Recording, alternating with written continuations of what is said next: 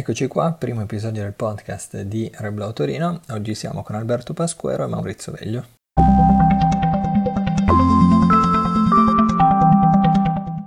Prima di tutto benvenuti, grazie per, per aver accettato il nostro invito. Vi presento grazie brevemente. Alberto è avvocato ASGI, si è occupato di crimini di guerra e di criminalità organizzata nei Balcani, eh, prima presso la Procura Speciale del Kosovo, poi come osservatore OSCE nei eh, processi penali in Serbia è stato anche commissario presso la Commissione territoriale di Trapani per il riconoscimento della protezione internazionale. Maurizio è eh, anche lui avvocato dell'Associazione per gli Studi Giuridici sull'Immigrazione e docente presso l'International University College di Torino e dal, 2000, dal 2011 coordina la Clinica Legale Diritti Umani e Migrazione in collaborazione tra eh, la UC, l'Università di Torino e eh, l'Università del Piemonte Orientale.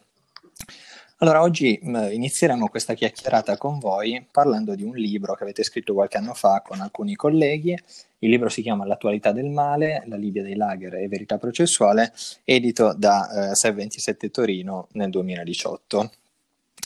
Chiaramente il titolo di questo libro riprende il titolo di un testo famoso di Anna Arendt, appunto La banalità del male, che eh, raccontava del processo ad Adolf Eichmann a Gerusalemme nel 61. Eh, ecco, partirei proprio da qui mm, con Alberto, anche il vostro testo parte, eh, prende il via da un processo. Sì, ehm, il libro prende spunto da una vicenda giudiziaria che si è celebrata nel 2017 di fronte alla Corte di Assise di eh, Milano. Magari provo a ripercorrere, se sei d'accordo, a grandi sì, tappe, certo. quella che è stata la vicenda processuale che ehm, ha preso avvio nella, ehm, nel 2016, siamo nel settembre del, del 2016, e la scena si svolge nei pressi della stazione centrale di Milano. E la scena è questa, c'è un capannello di persone che si è eh, radunato appunto nei, nei, pressi di un centro di accoglienza e eh, vicino alla stazione di, di, Milano e hanno fermato un'altra persona, non lo lasciano fuggire, non lo lasciano allontanare. Ehm, la, queste persone eh, non, non, usano nessun tipo di, di, violenza nei confronti suoi, però semplicemente gli impediscono di allontanarsi e nel, nel frattempo aspettano che intervenga la polizia municipale di, di Milano, che da lì a pochi minuti interviene e si trova di fronte a questa, questa scena. Si tratta di eh, persone evidentemente straniere, scopriremo successivamente che sono tutti somali, eh, sia, quelle, sia la, la, persona che sta al centro di questo capannello, sia quelli che l'hanno fermato. E questi sono i protagonisti del nostro processo, che da lì a qualche mese sarebbe poi stato celebrato di fronte appunto alla Corte d'Assise di Milano, che è il tribunale in Italia che ha competenza sui reati eh, più gravi previsti dal nostro ordinamento. Perché eh, questa persona finisce sotto processo a Milano e per reati così gravi? Perché, secondo quello che poi l'istruttoria eh, rivelerà, eh, le persone appunto che, che, avevano, che, l'avevano fermato lo accusano di aver commesso nei loro confronti e nei confronti anche di tanti altri cittadini stranieri una serie di reati eh, gravissimi che eh, si erano tutti svolti nei mesi, negli anni immediatamente precedenti, in un campo di detenzione in Libia e più precisamente a Bani Walid. Eh, Bani Walid è, eh, si scoprirà, rivelerà il, il processo, uno dei, dei tanti campi, eh, in questo caso eh, informale, nel senso non gestito dalle autorità libiche direttamente, ce ne sono anche tanti altri gestiti direttamente dal Ministero dell'Interno libico, però Bani Walid, come dicevo, è uno di questi campi ed è anche conosciuto per essere uno dei, dei peggiori. In questi campi, come rivelerà, riveleranno poi le, le vittime durante il processo, ehm, i carcerieri e tra questi l'imputato eh, commettevano dei reati appunto molto gravi nei confronti degli stranieri detenuti. Le vittime durante il processo che si, avvicender- si avvicenderanno sul banco degli imputati parleranno di torture, parleranno addirittura di una stanza delle torture, le donne parleranno di violenze sessuali, si parlerà di persone che non hanno mai fatto ritorno dalla stanza delle torture, ehm, il nostro imputato che è un, un giovane, aveva 22 anni quando venne arrestato, 23 quando il processo finì, ehm, venne ritenuto responsabile alla fine del processo di almeno 13 omicidi, no, non si sa esattamente di, quante persone ehm, egli potesse aver ucciso aver concorso nell'aver ucciso, proprio per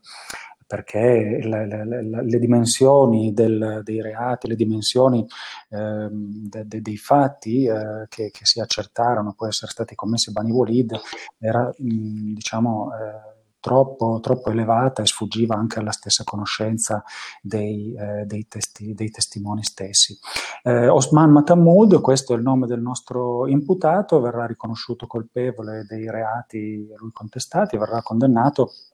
alla pena tra le più gravi che possiamo immaginare nel nostro ordinamento, cioè la pena dell'ergastolo e in più tre anni di isolamento, isolamento diurno. Questa è un po' la vicenda che, ha, che ha indotto poi una serie di, eh, di riflessioni eh, che abbiamo poi sviluppato, Maurizio, io e tanti altri colleghi che hanno contribuito eh, all'interno del libro che tu hai citato prima.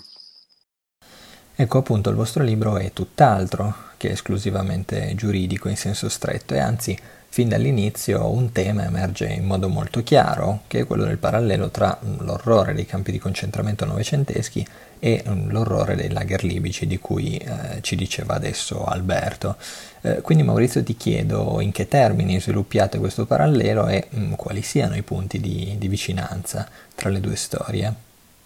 Ma um, Direi che il parallelismo è in qualche modo serpeggiante già da diversi anni, la, la gravità di, di, quello che sta mm. accadendo al di là del Mediterraneo è, è ormai emersa, per quanto in modo frammentario all'inizio, eh, in modo più consistente progressivamente. Diciamo che eh, per chi si occupa della materia questa, questa parola lager eh, veniva in qualche modo già utilizzata, a volte sussurrata, a volte pensata. Eh, in realtà già nel 2012 la, la Corte europea per i, diritti dell'uomo aveva condannato l'Italia proprio per la politica dei respingimenti in mare in Libia e i fatti si riferivano, risalivano al 2009. La Corte scrive che già nel 2009 era evidente eh, le autorità italiane non potevano non sapere ciò che accadeva eh, in Libia eh, ai migranti, cioè il fatto che fossero carne da macello, esposti a sfruttamento di ogni tipo e a, a, ad abusi, violenze di, di gravissima portata. Eh, ciò nonostante, ancora otto anni dopo, eh, l'Italia decide attraverso il memorandum con la Libia di investire sui campi, di investire sulla predisposizione e sull'adeguamento. Il, questi sono i termini che il memorandum utilizza per descrivere il rapporto di collaborazione tra, tra Italia e le autorità libiche, naturalmente con la precisazione doverosa che autorità libica è quasi un ossimoro, nel senso che la Libia dal 2011 è uno, è uno Stato imploso che non esiste più, eh, è terreno di scontro tra fazioni opposte, esiste un governo riconosciuto a livello internazionale, esiste almeno una eh, fazione in contrapposizione e poi eh, eh, esiste una miriade di, ehm, di, di, singole unità, di singole cellule, di, di bande, tribù che eh, competono sul, sul terreno. Um, il salto di qualità in questa, chiamiamolo in questo parallelismo, in questa risonanza tra l'esperienza concentrazionale del Novecento e quello che accade da ormai più di dieci anni in Libia, in realtà la fa, eh, ci, ci, consente di farla il pubblico ministero che ha, eh, che ha istruito il processo, cioè la voce dello Stato, cioè lo Stato italiano che eh, pur eh, esponente, pur, pur firmatario, più, pur sottoscrittore e autore dell'accordo del memorandum con la Libia, riconosce attraverso una sua, una sua voce pubblica nell'esercizio delle proprie funzioni, perché il pubblico ministero che eh, svolge una requisitoria sta ovviamente parlando, impersonando la pretesa punitiva dello Stato, eh, dice a conclusione della requisitoria che eh, quello che accade a Bani Walid, che il campo di Bani Walid non ha paragoni se non con i campi di concentramento nazisti. Questo consente l'apertura e quindi in qualche modo la riscrittura, la reinterpretazione di quello che accade ormai da dieci anni attraverso canoni diversi. Eh, non si tratta più di un linguaggio che in qualche modo settorializza o marginalizza eh, chi, chi, chi, se ne appropria, ma diventa di fatto una delle possibili interpretazioni con dignità pubblica di quello che succede nei campi libici. Ed allora per l'Italia, che ha una storia coloniale eh, molto importante in Libia, che è già stata responsabile dell'istituzione di campi di concentramento in Libia durante gli anni 30 del 1900, eh, responsabile di, un, di, una strage di numeri impressionanti delle popolazioni della Cirenaica nel tentativo di sradicare quella che per gli italiani era la, la, la ribellione e che per i libici evidentemente era la resistenza contro il colonizzatore, eh, a 80 anni, 90 anni di distanza reinveste sullo strumento dei campi di concentramento che sono luoghi in cui eh, si sommano da un lato la finalità eh, dell'Unione Europea e dell'Italia in particolare di filtrare, bloccare, eh, arrestare, mettere in sospensione le vite dei migranti che per il solo loro movimento eh, paiono capaci di mettere eh, sotto ferro fuoco e minacciare la tenuta eh, costituzionale e democratica dei paesi del, dell'Unione Europea. D'altra parte sono evidentemente luoghi che eh, si prestano alla più bieca e redditizia strumentalizzazione delle persone, le quali pur essendo molto spesso eh, persone non, non, particolarmente abbienti, chi probabilmente le fasce meno abbienti ancora di, eh, di, popolazione dell'Africa subsahariana e dell'Asia, che sono i due bacini di provenienza più importanti delle, dei, dei migranti in Libia, non hanno possibilità di muoversi, quindi chi viaggia tendenzialmente non è proprio eh, all'interno della categoria meno abbiente della società, ma di fatto viaggia in condizioni di estrema miseria, estrema precarietà, comunque può essere ancora un potenziale eh, oggetto di sfruttamento attraverso il riscatto, quindi attraverso il pagamento del denaro da parte dei familiari di un datore di lavoro in Libia o di un conoscente, oppure attraverso eh, la, la, messa, la, la resa eh, più, più più grossolana, più terrificante che quella dello sfruttamento sessuale lavorativo. Quindi in questo contesto direi che il, il, parallelismo, che poi ovviamente si può prestare a mille, a mille interpretazioni, a mille letture, eh, io ovviamente non, non, sostengo un'equiparazione né qualitativa, tantomeno quantitativa delle due esperienze storiche. Quello che è importante è riconoscere che si tratta della stessa categoria, mi verrebbe da dire ontologica, luoghi di segregazione in cui le persone vengono private di libertà e dignità e soprattutto eh, avvicinate se non altro da una, da, dalla dimensione soggettiva del, dell'esperienza, dal, dalla, dall'esperienza della totale espropriazione, della sottoposizione a un potere assoluto altrui che si può manifestare attraverso il diritto allo sfruttamento o direttamente all'uccisione. Ecco, esattamente su questo punto, eh, nel saggio, all'interno del testo, tu proponi anche quella che mi sembra una risonanza molto puntuale per quanto riguarda le vittime, le vittime eh, di allora e le vittime di oggi, le vittime di Auschwitz e le vittime di, eh, di Bani Walid, giusto? L'incubo di, di, essere senza voce, l'incubo di non avere eh, la possibilità di raccontare quello che è successo, di non avere, tu dici, il diritto alla testimonianza. E quindi eh, ti volevo chiedere se eh, ci racconti un momento questo profilo della risonanza tra le due esperienze, tenendo in considerazione da un lato Uh, il fatto che eh, sicuramente questo ci riguarda come cittadini nella nostra vita pubblica, ma ci riguarda anche come, come giuristi o come futuri giuristi nella nostra, vita, nella nostra vita professionale. Sì, io devo dire che mm, nei, non, ho, vent'anni di esperienza ancora come, come, giurista, ma non immaginavo francamente all'inizio della, del mio percorso che questo ruolo così così potenzialmente controverso avesse in realtà la possibilità di esporre, di avvicinare eh, così tanto a eventi storici di, di, di, di, grandissima rilevanza e anche luoghi di testimonianza importanti. Da, da 15 anni a questa parte lo Stato di diritto, quantomeno sul terreno dell'immigrazione, sta cedendo progressivamente, allontanando sempre più i propri confini. Quindi eh, credo sia importante, specialmente in questa sede, sottolineare come il giurista, l'esperto eh, o chi ha una, una, una, qualifica professionale o anche solo chi, chi, ha capacità e ha soprattutto la passione, la dedizione che è a mio modo di vedere l'elemento qualificante, può davvero incidere sui processi non solo in, ter- in termini stretti e formali, ma eh, probabilmente anche in, quelli più ampi, naturalmente in contesti, in dinamiche collettive, eh, di associazionismo, di attivismo. Però questo è sicuramente un punto che, che condivido de, della, tua,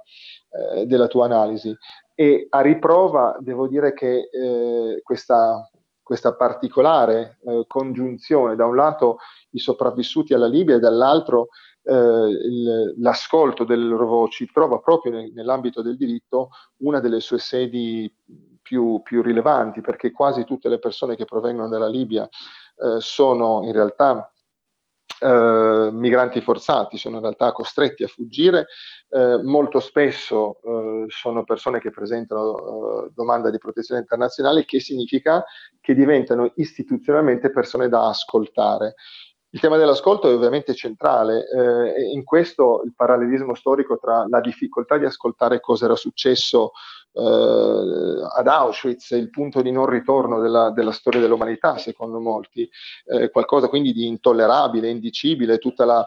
la, produzione e la riflessione dei grandi, dei mostri sacri della letteratura concentrazionaria sul, sul tema della, della, della, testimonianza, sui limiti della testimonianza, sul dovere e anche la, l'enormità di questa esperienza attraverso la difficoltà di, di, delle, de, della lingua. Secondo molti la difficoltà estrema di poter raccontare e di poter trasmettere quello che era accaduto nei campi di concentramento nazisti andava al di là delle possibilità stesse della lingua.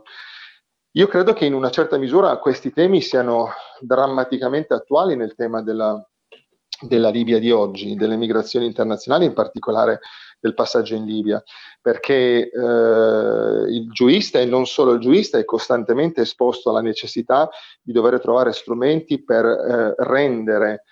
eh, la vicenda individuale, la biografia individuale, anzitutto mm, eh, ha una sua dimensione storica, non solo giuridica, eh, si tratta di vite, non si tratta di clienti o non si tratta semplicemente di richiedenti e soprattutto perché tutto questo eh, fa in realtà parte, se non vogliamo, come dire, interpretare poi eh, le singole vite come situazioni autonome e indipendenti che non sono tra loro in relazione, come un grande romanzo, come una sorta di, di romanzo corale a più voci, che è capace di descrivere quello che in molti casi la storia contemporanea e i manuali non sono ancora in, in grado di fare. La, la, la, dissoluzione dello Stato libico e eh, la, la, degradazione del, dei diritti minimi, degli standard minimi dell'essere umano che si sta verificando in questo paese e eh, non è più ormai solo patrimonio di poche associazioni di sostegno dei diritti, di tutela dei diritti umani, ma è la sostanza che dovrebbe riempire questo archivio diffuso che popola le, le cancellerie delle commissioni nazionali, territoriali che si occupano di, di, asilo politico e dei tribunali, con una cifra che si aggira intorno me, al mezzo milione di biografie raccolte. Allora, eh, sapere tutto questo significa che eh, i commissari che si occupano di questo, di questo importante e delicatissimo compito, cioè l'ascolto delle domande dei richiedenti asilo, i giudici, gli avvocati, gli operatori, tutti coloro che per motivi istituzionali o meno abbiano a che fare e, e debbano in qualche modo rendere eh, l'ascolto a chi eh, è passato attraverso una dimensione eh, personale così traumatizzante, così grave, così assolutamente eh, esagerata rispetto all'ordinarietà delle esperienze di vita, deve in qualche modo riconoscerne l'eccezionalità ed essere capace non solo di costruire un rapporto adeguato con la persona, ma soprattutto poi di rendere adeguatamente la qualità, l'autenticità e la genuinità di questi aspetti attraverso eh, le caratteristiche eh, specifiche della propria attività. Eh, è, molto, è, molto, difficile per, um, per, chi svolge questi lavori, soprattutto nella tempesta della serialità, dei grandi numeri, delle, delle imprese mastodontiche che richiedono in realtà eh, questi compiti, riuscire a farlo sempre con questi crismi, però eh, devo dire che specialmente in questo ambito specialmente in questo momento storico è una, un impegno al quale non ci si può sottrarre. Ecco, mm, fino ad ora ci siamo concentrati soprattutto sulle vittime, però mm, la banalità del male invece ci parla molto del, del carnefice. Eh, quindi ti chiedo Alberto, ma mh, mm, questi processi come quello di Milano sono sufficienti o mh, mm, sarebbe necessario accertare delle responsabilità a livello ben più alto, eh, non da ultimo le responsabilità dell'Europa e dell'Italia in particolare, a cui eh, si accennava già prima? Ma questi processi sono senz'altro una prima eh, risposta a questo bisogno di eh, innanzitutto di fare emergere la verità e quindi hanno avuto il merito di eh, consacrare in un eh, atto pubblico quello mm, che è una eh, sentenza penale di eh, condanna celebrata, eh, emanata all'esito di un processo che è pubblico. E se oggi siamo in grado di parlare dei dettagli di queste vicende è anche perché sono stati celebrati, dei processi penali che per definizione, per loro natura, sono appunto pubblici, a differenza delle audizioni dei richiedenti asilo che sono invece confinate a un'aula di eh, una eh, commissione territoriale in cui il richiedente asilo viene ascoltato eh, in modo individuale e in modo eh, non pubblico. Noi eh, larga parte non, non, non, siamo in grado come società di avere accesso alle centinaia di migliaia di vite, di vicende personali alle quali faceva riferimento Maurizio. Le vittime che poi sono diventati testimoni in questo processo e in altri processi hanno invece avuto la possibilità di rendere noto alla eh, società, al pubblico, quella che è la loro vicenda in tutta la loro eh, tutta la sua eh, gravità, in tutta la sua drammaticità. Il limite di questa risposta è appunto, come dicevo, il fatto che questi processi sono comunque, attingono a un livello di responsabilità mh, basso. Eh, noi non sappiamo molto di Osman Matamud, sappiamo che è somalo, Osman Matamud non è libico. In questo la sua figura potrebbe, se eh, mi passate il paragone, essere assimilata più alla figura del capò del, di un campo di concentramento, di un internato eh, lui stesso per, prima, per, primo vittima delle atrocità di cui sono vittime anche gli altri, eh, gli altri internati. Non sappiamo chi l'abbia messo lì, non sappiamo in quale possa essere stato l'accordo con i carcerieri, né tantomeno nell'economia della, dello sfruttamento dei migranti in Libia, quale sia esattamente stata la sua funzione, al di là di quella che emerge dagli, dagli, atti, dagli atti, giudiziari. Ehm, celebrando questi processi, quindi, la risposta inevitabilmente dell'apparato giudiziario repressivo dello Stato è limitata nel senso che non va a scalfire minimamente quelle che sono le dinamiche sottostanti alle, eh, che generano questo tipo di crimini eh, atroci. Osman Matamud è una figura, eh, per così dire, fungibile. Noi possiamo immaginare che dopo di lui sia stato nominato un altro torturatore il cui compito era di sostituire Matamud nel tenere l'ordine, la disciplina, creare un clima di intimidazione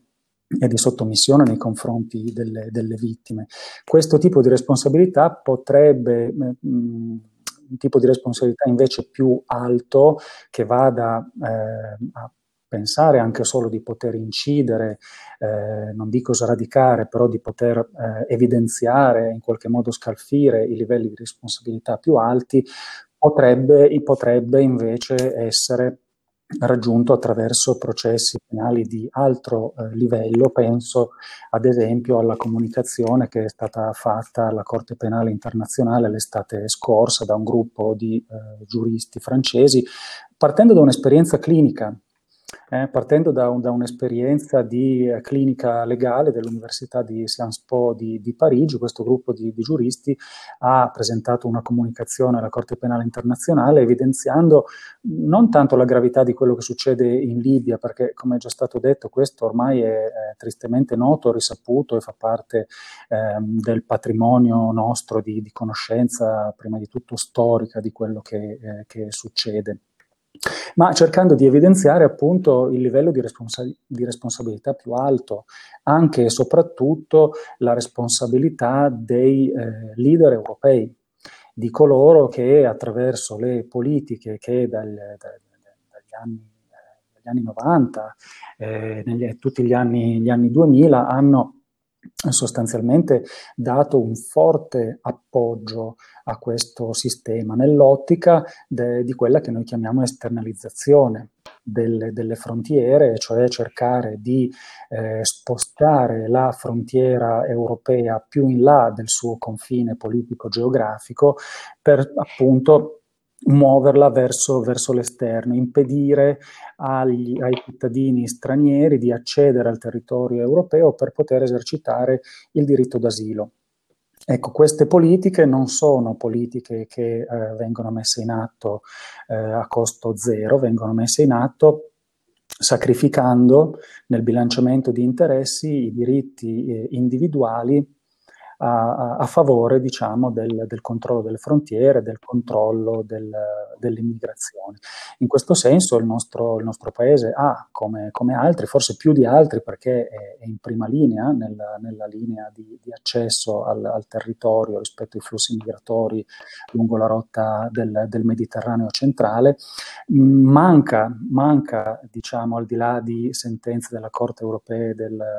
europea dei diritti dell'uomo un'affermazione di questo tipo di responsabilità. Mm, io penso anche e soprattutto per eh, quello che è un peccato un po' di, di, di superbia eh, da parte della, della, coscienza collettiva europea. Noi non siamo abituati a pensare alla, allo spazio europeo come uno spazio in cui si possono eh, ripetere i crimini di cui parlava eh, Maurizio, non siamo disposti ad accettare che il Presidente della Commissione europea o un Presidente del Consiglio italiano possa anche solo essere immaginato come un criminale di guerra o un autore di, di, crimini contro l'umanità. Però forse è venuto il momento di tematizzare anche questo, questo profilo di responsabilità, quindi di spostarci da un livello di responsabilità anche penale, eh, diciamo, di base, al livello superiore, al livello di chi ha pianificato, eh, ordinato la, la, commissione di questi crimini. Certo, non è... Mh, i nostri leader europei non sono persone che hanno premuto un grilletto o inflitto una, una violenza direttamente, però il compito della giustizia penale internazionale è proprio questo. Cioè nei, nei, tribunali penali internazionali noi troviamo mandati che si focalizzano eh, soprattutto nei confronti su eh, tipi di responsabilità di livello elevato, cioè su quel livello di responsabilità che il singolo magistrato di una giurisdizione interna difficilmente potrebbe pensare di poter raggiungere. No? Eh, e quindi ecco, la, in questo senso io enfatizzo la, la, rilevanza di questa comunicazione alla Corte Penale Internazionale eh, rispetto, a questi, eh, rispetto a questi crimini. D'accordo, io vi ringrazio per il vostro tempo, alla prossima. Grazie a voi.